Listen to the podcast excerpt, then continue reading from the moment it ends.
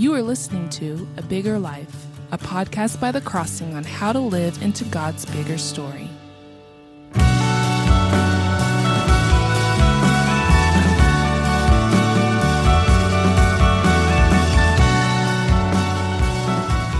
Hi, I'm Dave Cover. Let me ask you a question. What is the number one principle of life in the Bible? What do you think that is? What what's the big truth for your life that the Bible is constantly calling you to, constantly teaching you this is the truth of God for you? What do you think that is? But that's what we see in Psalm 1. Psalm 1 lays out, I think, the number one principle of the entire Bible. And I'll explain what it means as we go. I'm going to read out of the NIV today. I'm going to look at verse 1. Blessed is the one who does not walk in step with the wicked, or stand in the way that sinners take, or sit in the company of mockers, but whose delight is in the law of the Lord, and who meditates on his law day and night. It starts off with that very word blessed that Jesus picks up in the Sermon on the Mount. Jesus picks this idea up when he says, Blessed are those who hunger and thirst for righteousness, for they shall be satisfied. Blessed are the pure in heart, for they shall see God. Blessed are the meek, for they shall inherit the earth. These are called the Beatitudes because it comes from that Latin word that translated that word, beatus, blessed.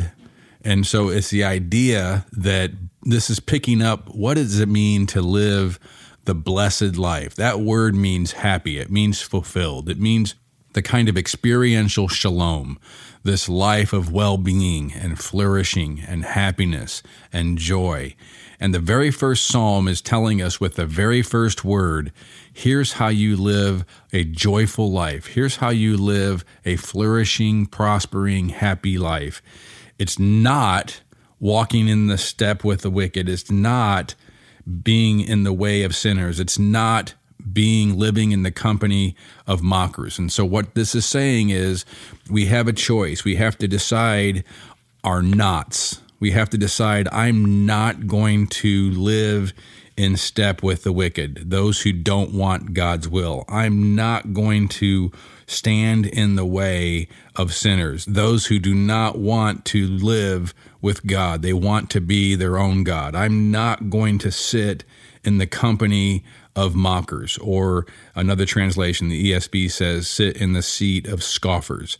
Uh, I'm I have to decide whose voice am I going to let be loudest in my head because there's going to be voices in my head. Will it be the voices of those who don't want the will of God, those who scoff at the will of God, those who mock the way of God? Will that be the loudest voice in my head? Or verse 2, but whose delight is in the law of the Lord. Now, in the Old Testament, that idea of the law of the Lord, that phrase, is a synonym of the word of God. This was the law of the Lord was the word spoken by God, the will of God for his people. So we think of law as something that's confining and something that's restricting our freedom. The Bible sees the law of the Lord as something that brings freedom, something that brings prosperity, something that brings happiness and flourishing, brings a blessed life, the word of the Lord, and who meditates on his word day and night that's what we're doing in this podcast. We're learning how to meditate. We're learning how to soak in the counsel of God's word. We're learning how to let the voice of God be the loudest voice in our head. That the way of the I am, the way of Yahweh, that God's voice would be most heard when meditating on his word and I'm praying through his word. That's when we hear God's word the most. And so what this psalm is saying, and it's a great psalm to kind of be the kind of the theme psalm of this podcast. Here's how you live the blessed life. It's not by having the loudest voices in your head be those who don't want God's will and scoff at those who do. That's the way that's going to bring misery. The way to bring happiness, the way to bring the blessed, happy, prospering life is to learn to delight in the word of Yahweh and to meditate on his word day and night. In other words, to pray through it, to meditate, to soak in it, to let it take root in your mind and heart. So that's why the very next part is imaginative language, illustrative language. This is poetry. And so this is going to require our imagination to catch what the psalmist is saying. Verse 3 that person, the person who is blessed, is like a tree planted by streams of water. This is a theme we see a lot in the Bible the idea of streams of water being a, an imaginative metaphor of the presence of God, the Holy Spirit of God, the Word of God that speaks life into us and is like a fountain of living waters. It's the stream of water, the river that flows from the throne of God that we see in the last chapters of the Bible. It's what God calls Himself, the fountain of living waters in Jeremiah chapter 2, the idea of the living water that Jesus calls Himself in, in John chapter 4 that person is like a tree planted by streams of water, which yields its fruit in season, and whose leaf does not wither. Whatever they do prospers. This is what it means to be the blessed person. You're flourishing, you're prospering. You're like a tree that bears fruit. You're like a tree that is planted by streams of water, and your leaf is green and never withers. Verse 4 But not so the wicked. They're like chaff, they're like dried, worthless wheat that the wind blows away. Not so the wicked, they are like chaff that the wind blows away. Therefore, the wicked will not stand in the judgment, nor sinners in the assembly of the righteous. The last verse For the Lord watches over the way of the righteous, but the way of the wicked leads to destruction. This is a lot of Old Testament religious language. And I think that if we get stuck in those words, we stop listening, we miss the life giving principle of this, of this psalm. Because what this psalm is saying, and it kind of sums everything up in that last verse Yahweh watches over the way of the righteous. Now, the Psalms will also say in Psalm 56, there's none righteous, not even one. So it's not our own righteousness. What is talking about the way of the righteous, it means that it's those who want the will of God rather than those who want another will. The wicked are those who want another will beside the will of God. The righteous are those who want the will of God. Now, there's none righteous. We're not talking about self righteousness here. We're talking about a disposition of the heart that wants to be planted by the streams of water of God's word. This is what we want to do. This is, we want the will of God. So, what's the number one principle of the Bible for you? The big truth of the Bible for your life?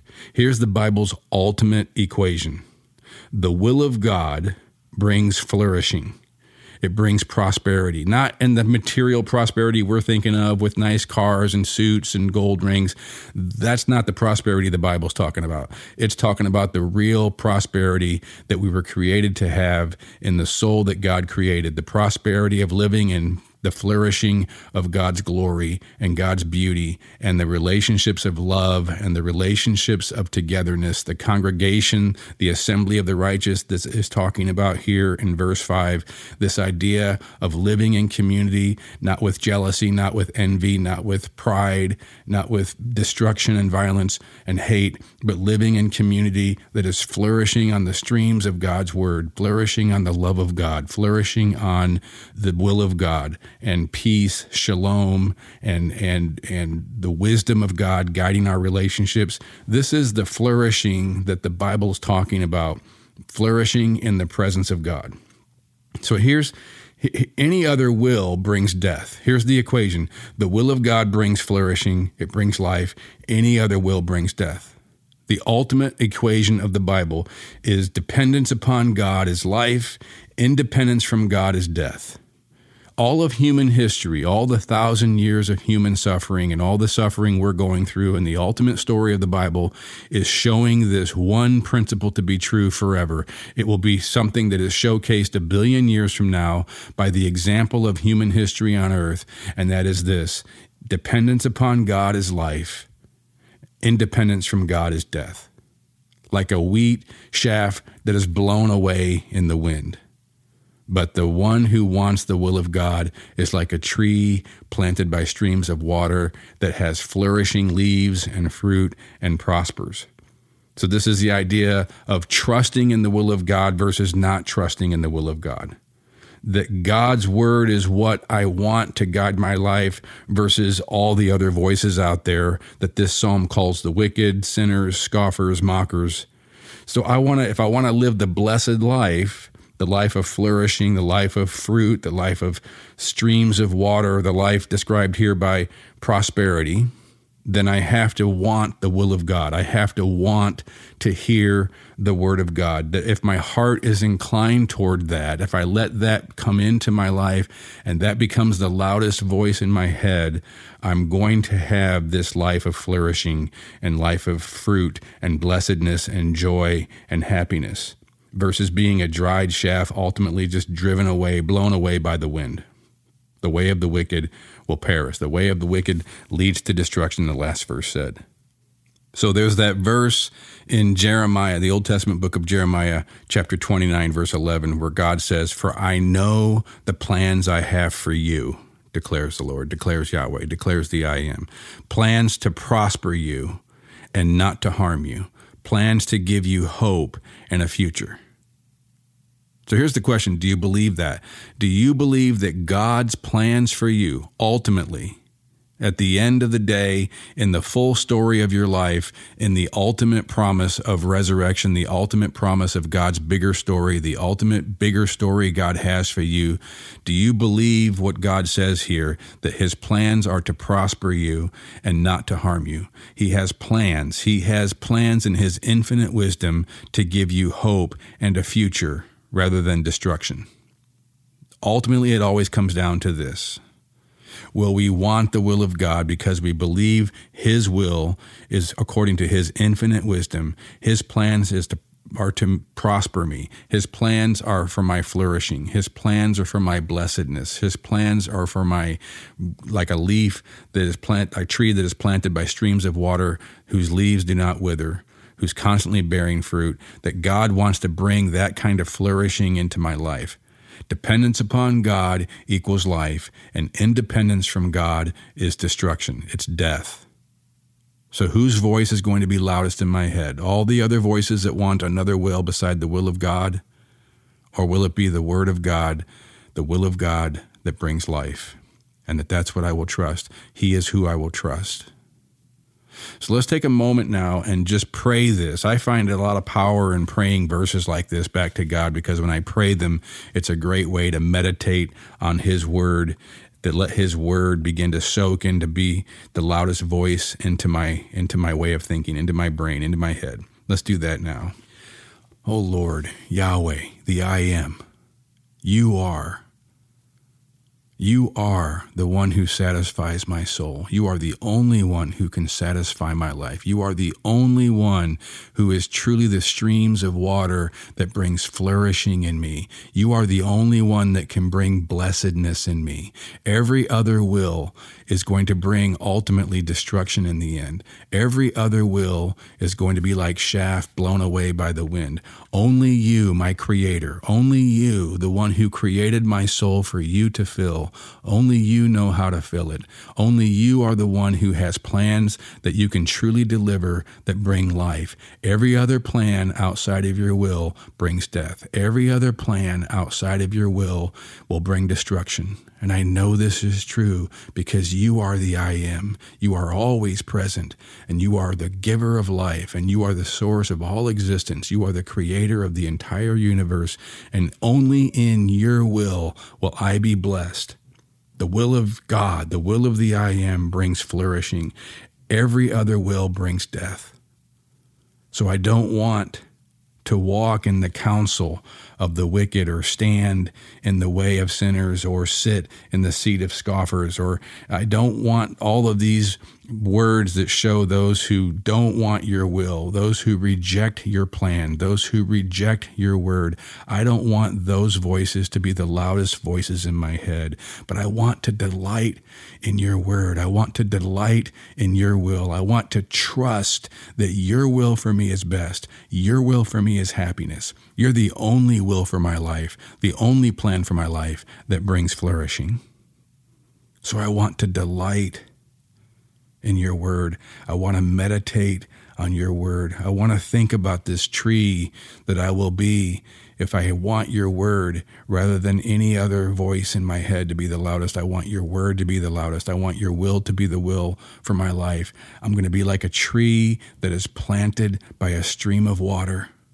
plenty of water, always nourished, yielding my fruit that you have in my life, yielding your fruit in me, and a leaf that does not wither, and everything I do, I prosper because your plan for me is to prosper me. Your plan for me is a hopeful future. Your plan for me is perfect. Not so any other will, but they are like shaft that is blown away by the wind. I don't want to be shaft blown away by the wind. I don't want to hear the voices that are going to make my life shaft blown away by the wind and destroyed in the end. I want to stand upon the earth in the land of the living and see the beauty and the glory of God on a resurrected world in a resurrected body where God dwells with me and I dwell with God in the community of God's people forever. That's where I want to be. I don't want to be swept away with the wicked. I want to be blessed by obeying and wanting and pursuing you as the greatest will for my life. And I pray this in Jesus' name. Amen. Thanks for listening to A Bigger Life, a podcast of The Crossing, a church in Columbia, Missouri. If you enjoyed this episode, please subscribe and give it a rating so people can find this content more easily, or consider texting it to a friend or posting it on social media. Thanks for listening.